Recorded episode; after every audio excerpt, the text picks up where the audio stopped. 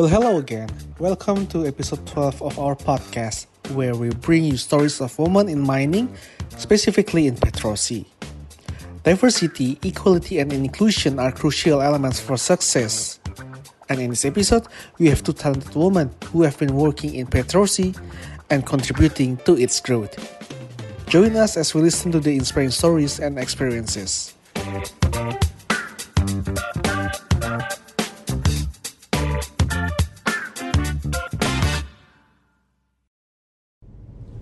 Oke okay guys, hai. Um, selamat apa nih kalau di kita sekarang lagi pagi-pagi di hari Jumat. Selamat pagi.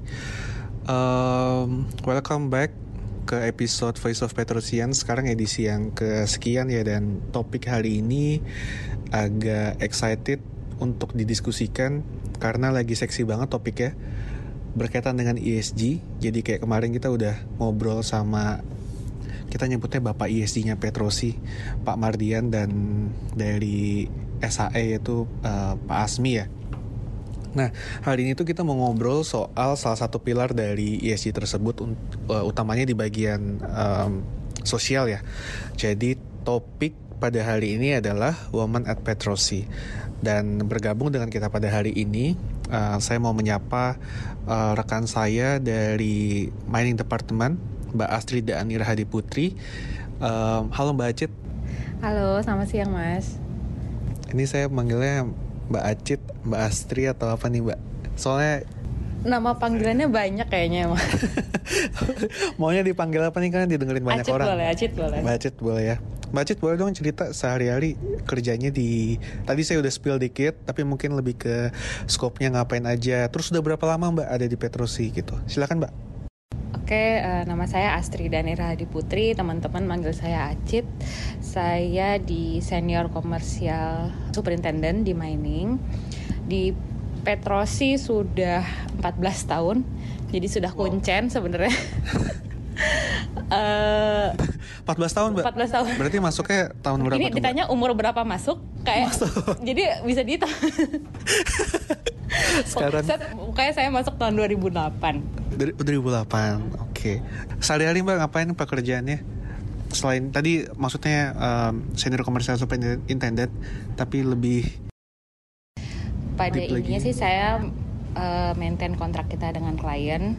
Hmm. uh, jadi make sure Petrosi menjalankan uh, pekerjaannya sesuai dengan scope of work yang ada di kontrak. Demikian juga uh, dengan klien seperti itu.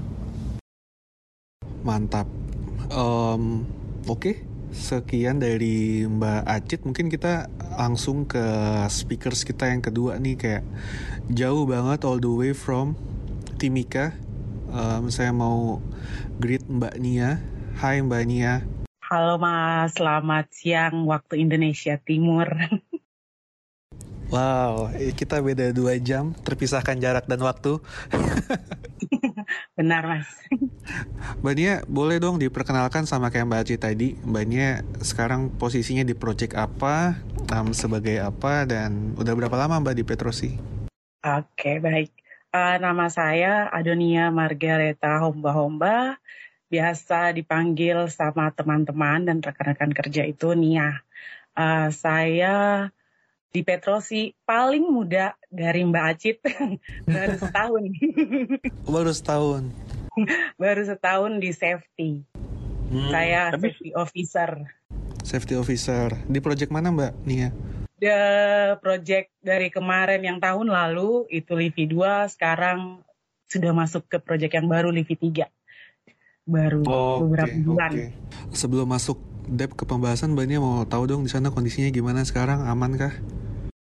Kondisi untuk saat ini kondisinya aman-aman saja. Uh, cuman tempat kerjanya ini jauh dari kota, sekitar satu jam lebih perjalanan 45 menit paling cepat. Wow. Ya, kita uh, berada di area kerjanya Privat, berpapasan sebelahan langsung dengan limbah teling. Hmm. Ya, kita mengerjakan, memaintenance uh, limbah telingnya Privat Jadi dumping, loading, dumping, loading itu pekerjaannya uh, Livi 3 saat ini. Oke, kalau 45 menit di Jakarta itu deket mbak, kayak cuma berapa kilo karena macet ya. Cuma kalau di daerah biasanya 45 kilo tuh jauh gitu. jauh sekali. Silly question mbak, ada KFC nggak mbak di sana? Uh, sejauh ini tidak ada mas. Oh belum, oke. Okay.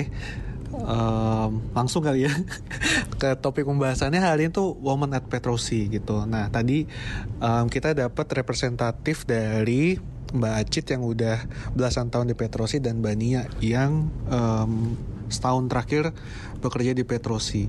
Nah untuk setting the context ya tadi kan saya di awal tuh udah mention kalau misalnya ada satu pilar di ESG yang akan kita bahas yaitu di bagian sosialnya.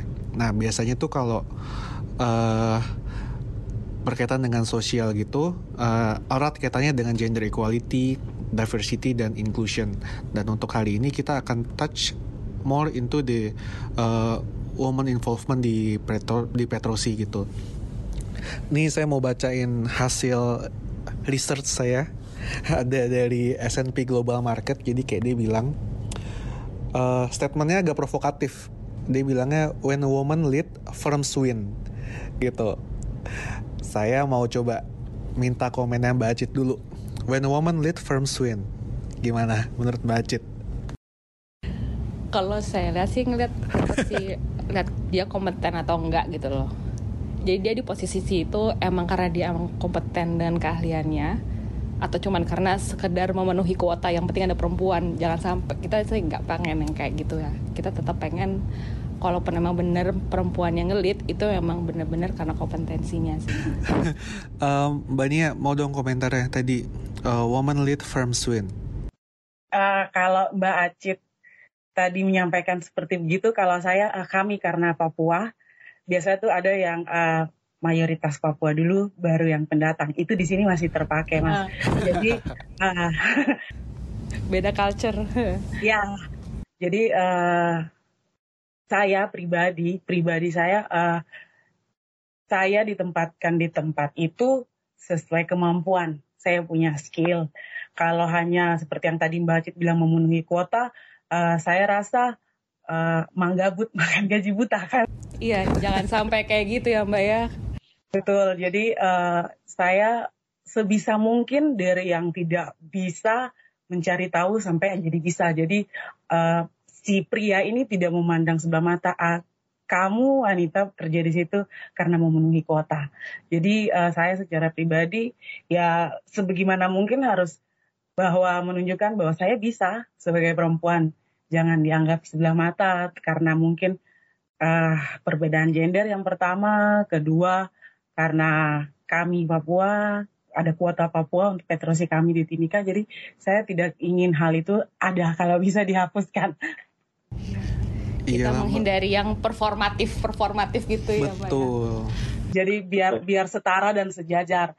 Toh siapa yang bekerja dia punya kualitas dan kuantiti bukan karena ada uh, hal-hal tertentu satu faktor yang menyebabkan bahwa dia ditempatkan di tempat ini karena dia Papua atau karena apa kayak gitu tidak. Saya tidak berharap seperti begitu. Jadi setidaknya kita bersaing bisa secara sehat. Betul. Ini kalau misalnya ada aktivis ESG langsung aminnya kenceng banget nih pasti. Di bagian ini kayak gender equality itu selalu menjadi isu yang apa ya di Indonesia masih sangat relevan gitu. Um, nah, karena tadi saya ngomong soal woman, woman eh, when woman lead firms win, saya harus um, address juga kenapa si S&P Global Market Intelligence uh, bilang seperti itu. Jadi mereka um, found that firms with female CFO lebih profitable and have produced superior stock di market gitu. Compare di market average ya.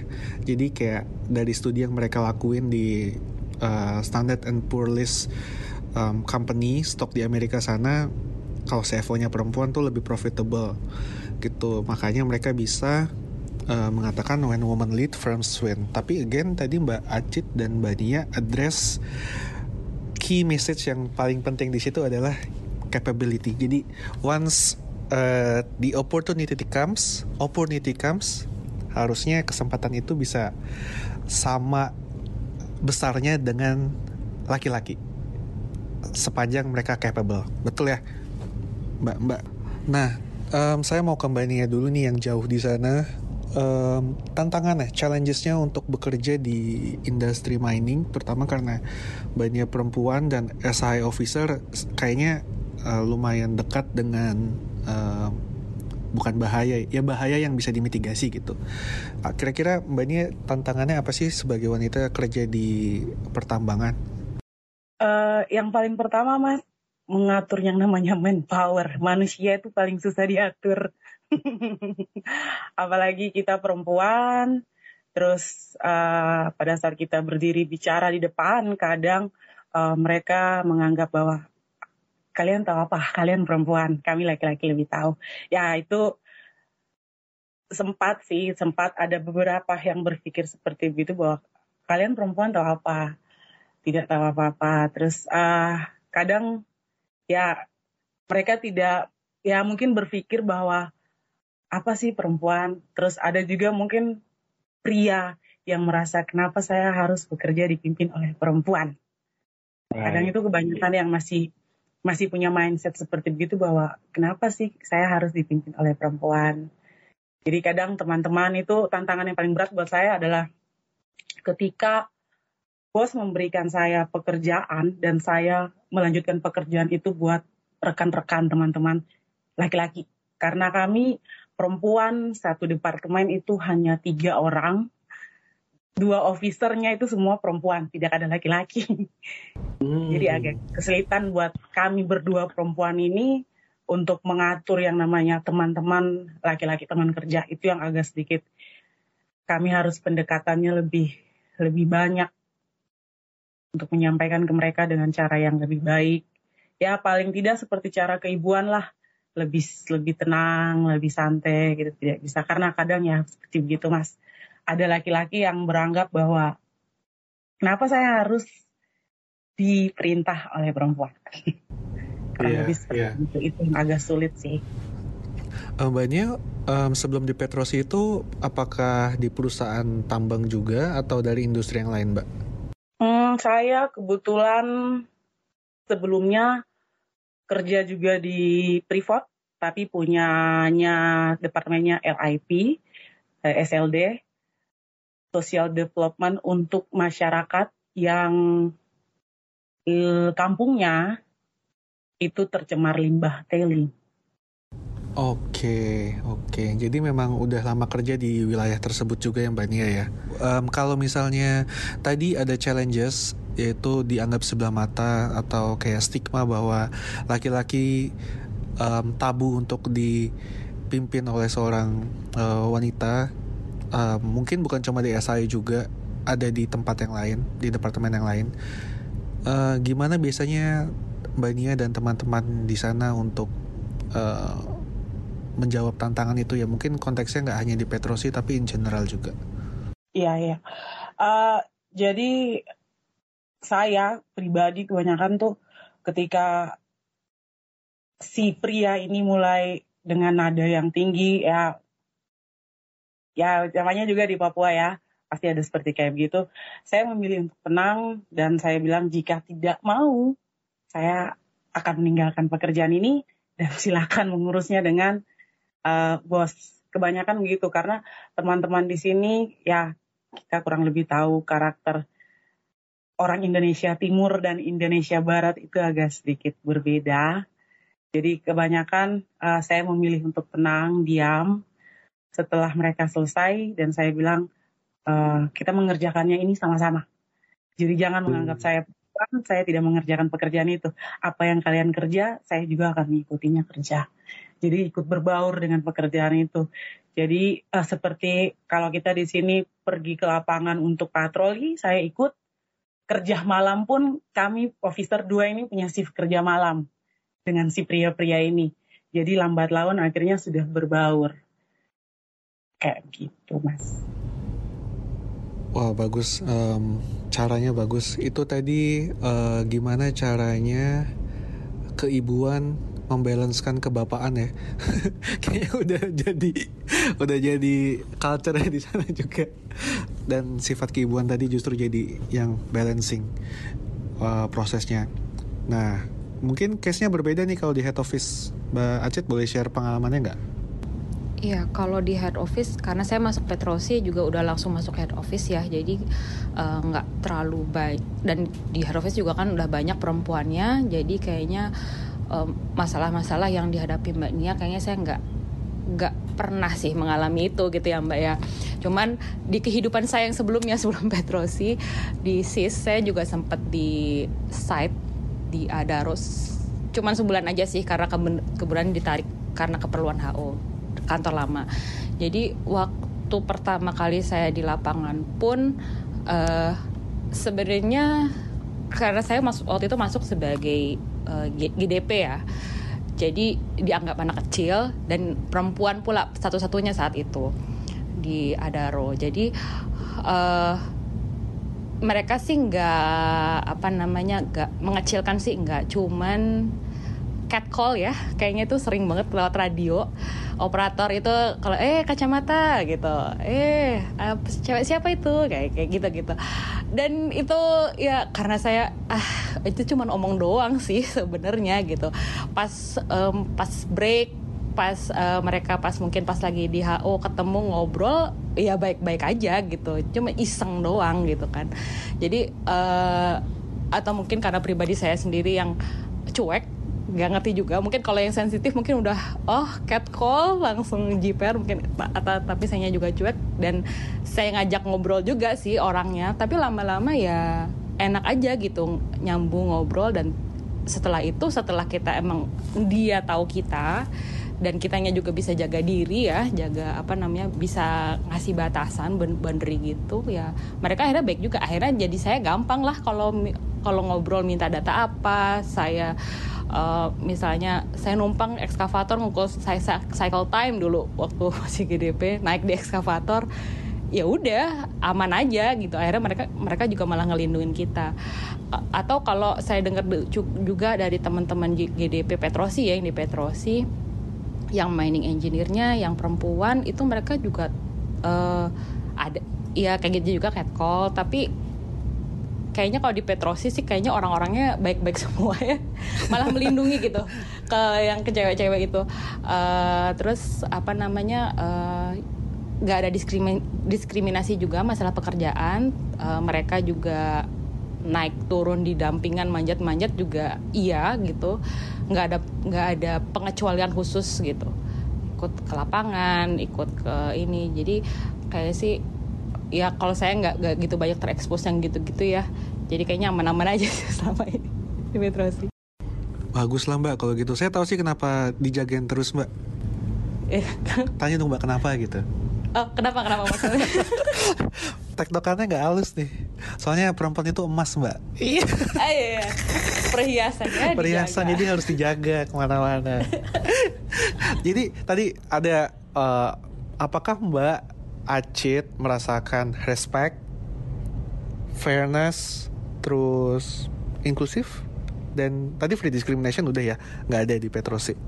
Untuk respect, fairness dan inklusif? Selama ini iya. Uh, mereka uh, kalau misalnya saya ada kalau misalnya saya ada commercial commercial awareness di ke site uh, itu kan intinya bisa dibilang saya menceramahi mereka lah ya. Saya mengajari mereka harus begini begini begini gitu kan tentang kontrak dan komersial. Nah itu mereka uh, selalu respect dan selalu mendengarkan gitu. Tidak ada yang ah ngomong apa sih? Melecehkan gitu itu nggak ada gitu. Mereka selalu respect dan apa namanya selalu memperhatikan lah kalau misalnya saya ngasih komersiawan seperti itu. Atau mungkin uh, mereka segan juga mungkin karena saya dari Jakarta bisa mm -hmm. jadi kan mm, gitu. yeah, tapi uh, tapi so far sih mereka selalu mendengarkan sih selalu respect gitu nggak pernah ada yang ah apa sih nih perempuan ngomong apa gitu kalau misalnya dari segi uh, policy ya artinya perusahaan kan biasanya ada value core values gitu uh, menurut mbak Acit nanti saya kembalinya juga um, gimana Petrosi mencoba menjaga tadi yang inklusif dan diverse tadi. Artinya ketika ngobrol soal kesempatan um, harusnya best talent apa pun backgroundnya, res apa pun itu mendapat kesempatan yang sama kan ya. Um, apa rule of thumbnya seperti itu. Um, saya mau tahu point of view dari employee kepada policy yang diterapkan oleh perusahaan itu seperti apa?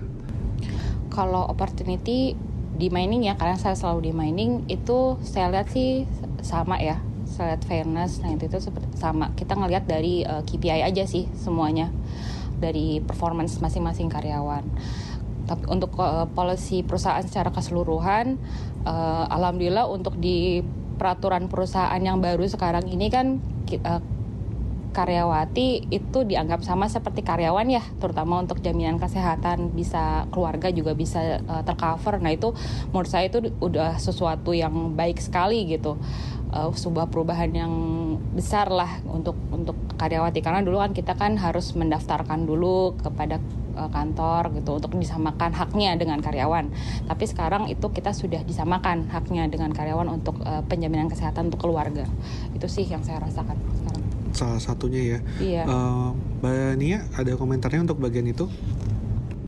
Uh, kalau saya sendiri, hmm, Petrosi sudah memberikan sedikit, bukan memberikan sedikit, tapi sudah lebih lebih banyak hal-hal yang kami perempuan bisa mengaksesnya dengan gampang seperti yang tadi disampaikan Mbak Astrid.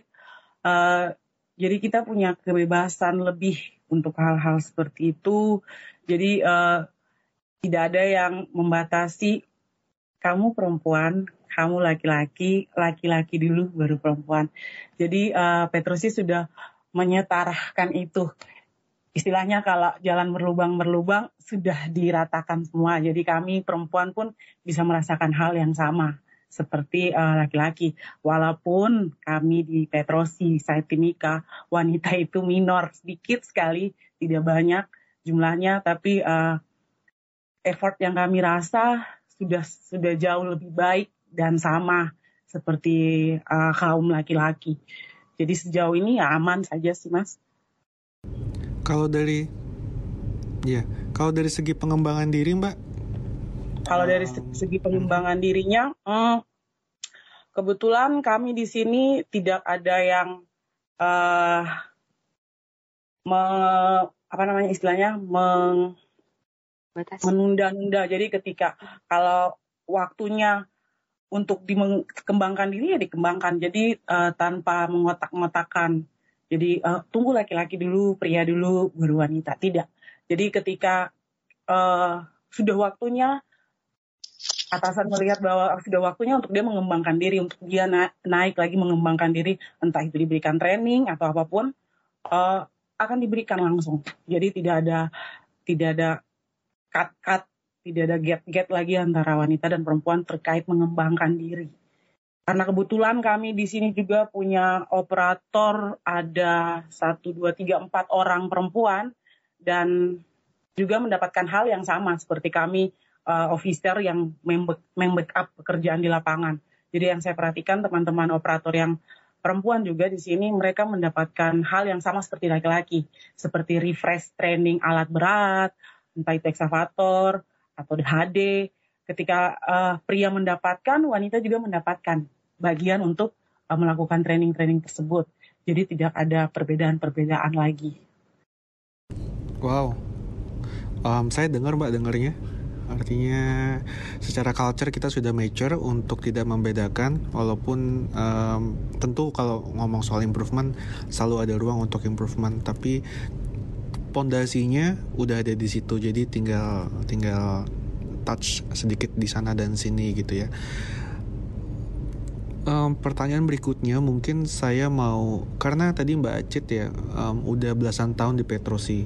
Nah kalau udah belasan tahun di Petrosi, saya yakin berarti Mbak Acit sudah melihat ada kesempatan pengembangan diri di Petrosi dan peluang untuk membangun karir di Petrosi juga ada. Karena kalau nggak ada pasti Mbak Acit udah loncat-loncat ke mana nih.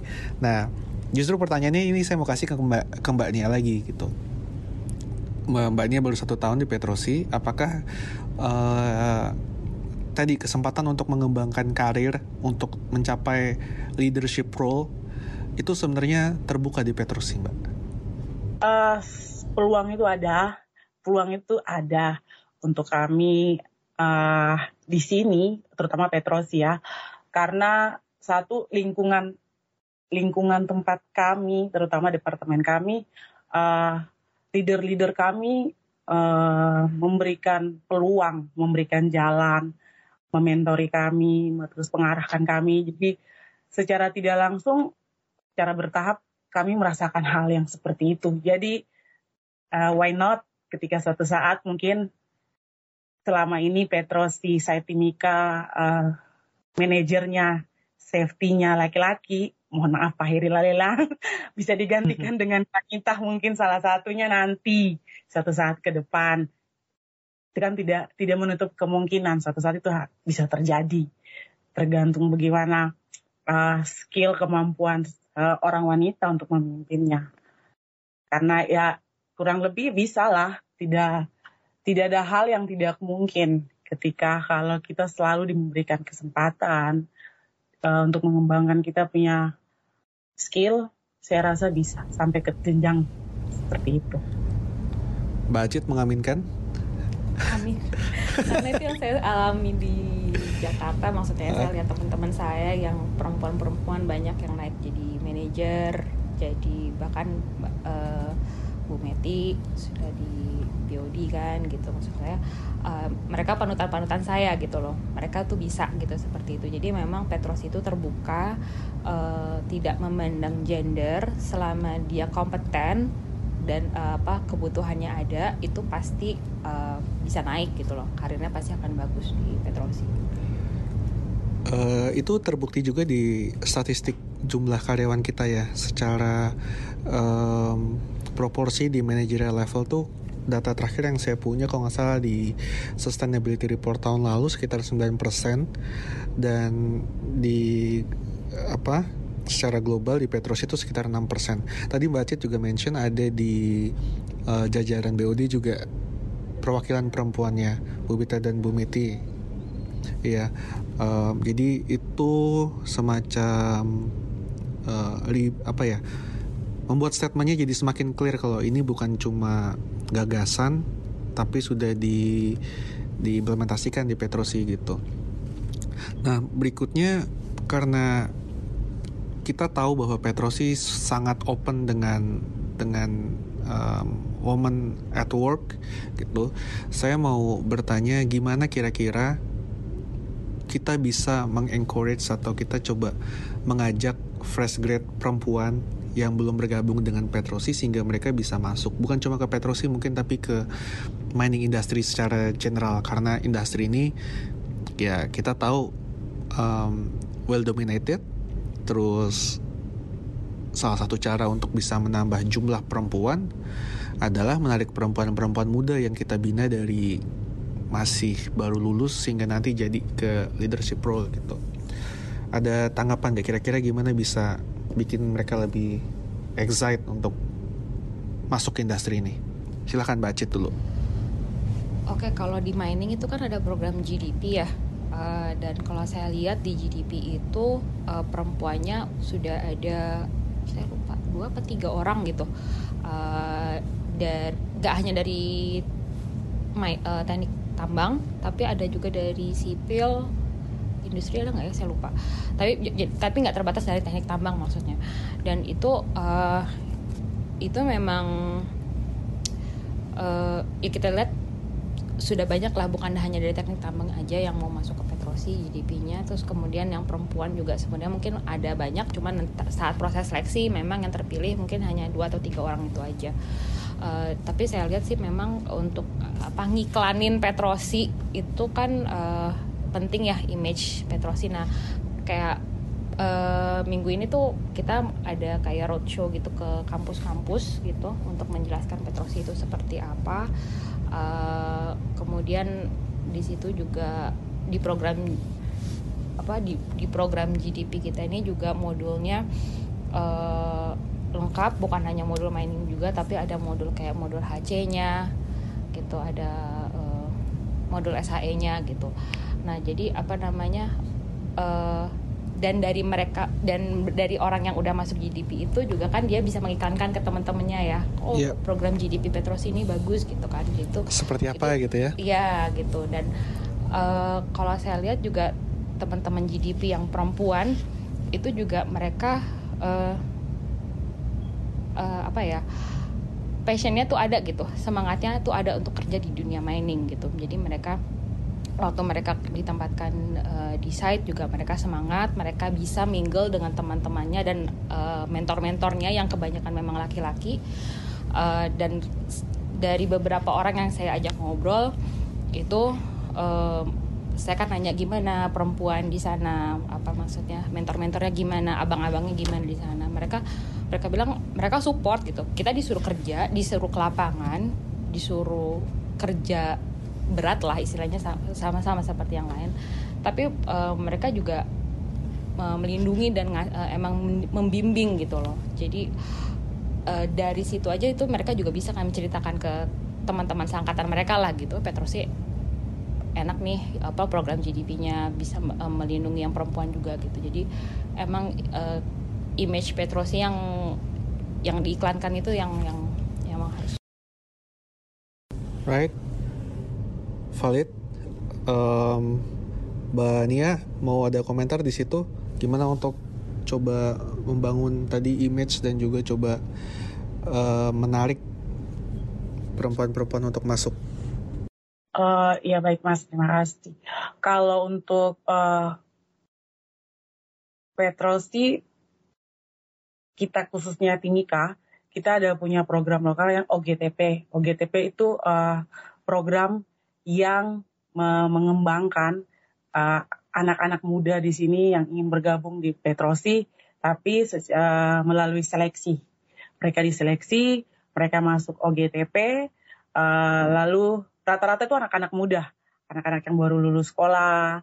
Jadi uh, program itu program Petrosi Petrosi yang ada di Timika sini. Jadi uh, beberapa anak-anak muda yang lulus sekolah yang punya semangat untuk bekerja uh, itu ada bergabung melalui program tersebut. Ada kerjasama dengan uh, kontraktor lokal di sini untuk hal itu.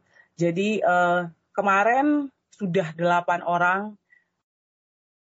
perempuannya dua, laki-lakinya enam. Program itu mereka sudah ikut, mereka ikut training, mereka ikut segala macam.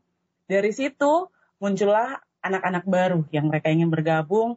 Jadi uh, kami mereka tanya ke kami temu di jalan atau kayak gitu kak bagaimana mau gabung kayak Petrosi kak bagaimana mau kerja di Petrosi jadi mereka punya effort lebih untuk bekerja uh, bergabung bersama Petrosi jadi uh, kami menyarankan tuh melalui OGTP jika adik-adik ini anak-anak yang baru lulus sekolah ini untuk bergabung ke Petrosi jadi uh, ranahnya kami di sini tuh lebih banyak menggunakan OGTP jadi teman-teman hmm. Nah, ya, jadi ada beberapa operator baru yang mereka masuk ke lewat program OGTP tersebut. Itu saja sih Mas, kira-kira. Nah, uh, untuk menutup kali ya, um, saya mau bertanya mengenai aspirasi harapannya untuk ke depannya. Nah, saya senang nggak dengerin kalau misalnya Petrosi tadi udah udah mature enough tapi uh, tadi saya juga sempat sebut kalau misalnya improvement pasti selalu ada ruang di situ dan uh, mau tahu dong opininya Mbak Cit dan Mbak Nia kira-kira uh, harapan untuk Petrosi ke depannya berkaitan dengan topik yang sedang kita bahas seperti apa? Dan mungkin sekalian untuk menutup kalau ada key message yang mau disampaikan ke pendengarnya Face of Petrosians juga boleh juga. Mungkin saya mulai dari Mbak Cit dulu nanti ke Mbak Nia kemudian. Silakan Mbak. Uh, kalau harapan saya sebenarnya harapan saya sudah terkabul di karyawati bisa membawa keluarga sih sebenarnya. Jadi uh, jadi so, uh, harapan saya sih memang Petrosi makin apa ya sebenarnya kalau dibilang makin menghargai juga sebenarnya sekarang juga sudah menghargai ya menghargai perempuan sih. Jadi uh, ya harapan saya Petrosi bisa konsisten dengan komitmennya untuk uh, tetap apa menjaga gender equality, tetap memberi kesempatan kepada perempuan-perempuan uh, Indonesia ya gitu untuk uh, untuk berkarya di Petrosi. Sebenarnya sih harapannya itu aja kons uh, konsisten gitu untuk Petrosi. Ada pesan-pesan? Oh pesan-pesan. Apa pesan pesan pesan pesan apa ya? uh, buat Petrosi lah buat, buat Petrosi in general pesan-pesan ya Jaya Jaya Jaya. Jaya Jaya. Jadi pre prediksi dong. Hidup Petrosi. bangkit bangkit bangkit. Oh, bangkit bangkit bangkit. Mantap, hampir ke ke ini nih di situ. bangkit deh Petro, bangkit Petrosi. Bangkit terus Petrosi. Mania silakan Mbak. Kalau untuk saya uh, semoga ke depannya setelah kami kami ada perempuan-perempuan yang lain yang dapat kesempatan sama seperti kami untuk mengembangkan karirnya terutama terus uh, sehingga menyetarakan gender antara wanita dan laki-laki. Karena selama ini masih dipimpin oleh laki-laki. Jadi semoga harapannya ke depan uh, ada wanita-wanita yang berdiri menjadi leader Petrosi. Kurang lebihnya seperti begitu mas Iya, saya juga berharap hal yang sama dan terima kasih. Um, saya mau menutup podcast pada hari ini. Thank you so much Mbak Acit, Mbak Nia untuk waktunya hadir di podcast ini. Dan saya mau ini sih um, kasih info juga nih kalau misalnya typing podcast hari ini sebenarnya nggak mudah. Kayak effortnya itu banyak banget dari teman-teman. Thank you. Um, uh, Mas Sabto dari HC yang udah make this uh, apa yang kayak bisa menjadikan hal ini jadi possible gitu. Uh, juga dari ESG ada Mas Mardian, Mbak Dia dan juga Mbak Putri dari Korkom. Um, experience-nya sangat sangat insightful dan mungkin tadi bisa bisa membuat orang-orang makin tertarik untuk bergabung dengan Petrosi tapi satu key message yang perlu saya address juga bahwasanya Petrosi adalah uh, perusahaan yang um, welcome dan nyaman untuk bekerja bagi perempuan. Itu yang harus saya address juga di sini. Dan dua speakers kita pada hari ini Mbak Acit dan Mbak Nia dengan uh, job role yang berbeda, lokasi yang berbeda, terus dengan uh, pengabdian yang uh, lamanya pun berbeda, keduanya mengadres poin yang sama. Artinya uh, sulit dibilang ini subjektif, tapi uh, dari diskusi barusan kayaknya in general we can say that um, Petrosi welcome to buat perempuan bekerja di Petrosi. Jadi again terima kasih Mbak Nia, Mbak Acit untuk waktunya. Nah, untuk teman-teman yang mendengarkan terima kasih. Kita jumpa lagi di episode berikutnya. Mbak Nia stay safe di sana, Mbak Acit. Thank you. Stay safe. Ya, terima kasih. Aman ya, Mbak Nia.